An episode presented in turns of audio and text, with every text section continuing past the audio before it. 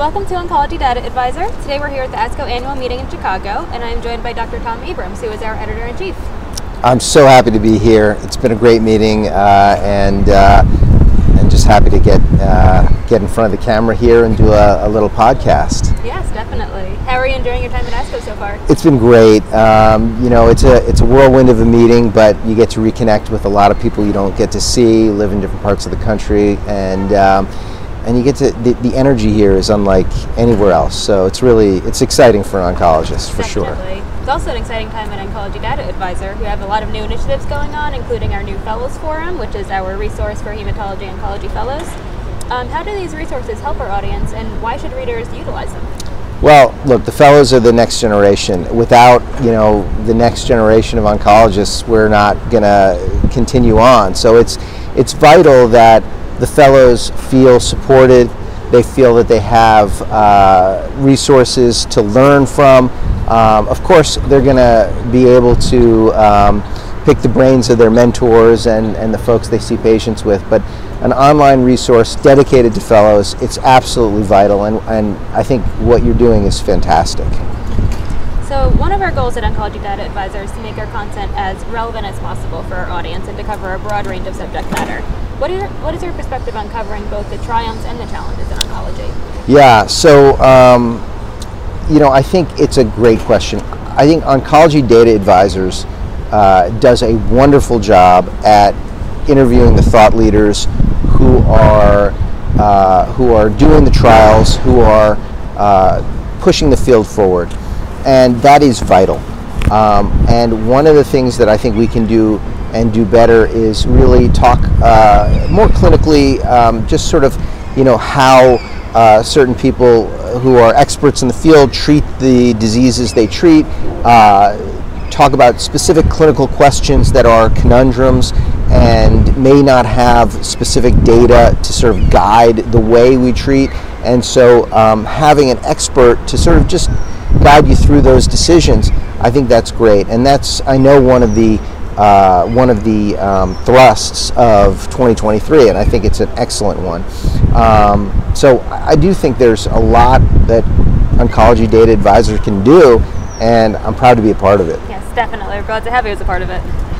What are some of the directions or ideas you have for this coming year that you're looking forward to taking? Yeah, so I think, really having panel discussions about specific clinical questions. I think really developing the Fellows Forum to the point where it becomes a real exciting resource for the fellows. And I think, really sort of partnering with patients and patient advocacy groups to sort of get their perspective, because I think one of the things that is missing is the patient voices. And so if we could have those, I think we'd really sort of hit all three categories of data, clinical decision making, and the patient perspective. Yes. And once you have all three, you're really a one-stop shop for oncology, and that's really what I envision ODA to really be as we move forward and get more viewers, more participants, and I think it could be really something special. And it already is, but I think it could be something really extraordinary as time goes on. Absolutely. So a lot of the coverage, as you mentioned here, the theme of ASCO this year is partnering with patients. Yes. Are there any specific ways you have in mind where we could partner with patients to achieve this goal? Well, I think patients are really oftentimes uniquely excited to speak about their experiences, both the negative and the positive.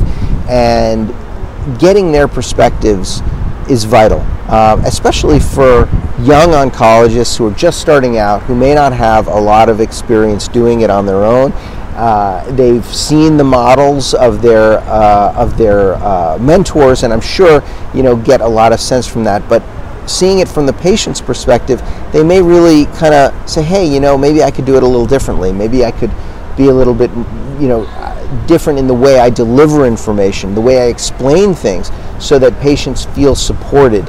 Oftentimes, we're tasked with a very difficult job, telling patients they have an incurable cancer that we're going to fight like heck to make them better, but ultimately they are going to succumb to their illness, and that's a difficult message. And so knowing how the patient accepts that, how the patient receives that information, and how you can move forward from that, I think is of vital import.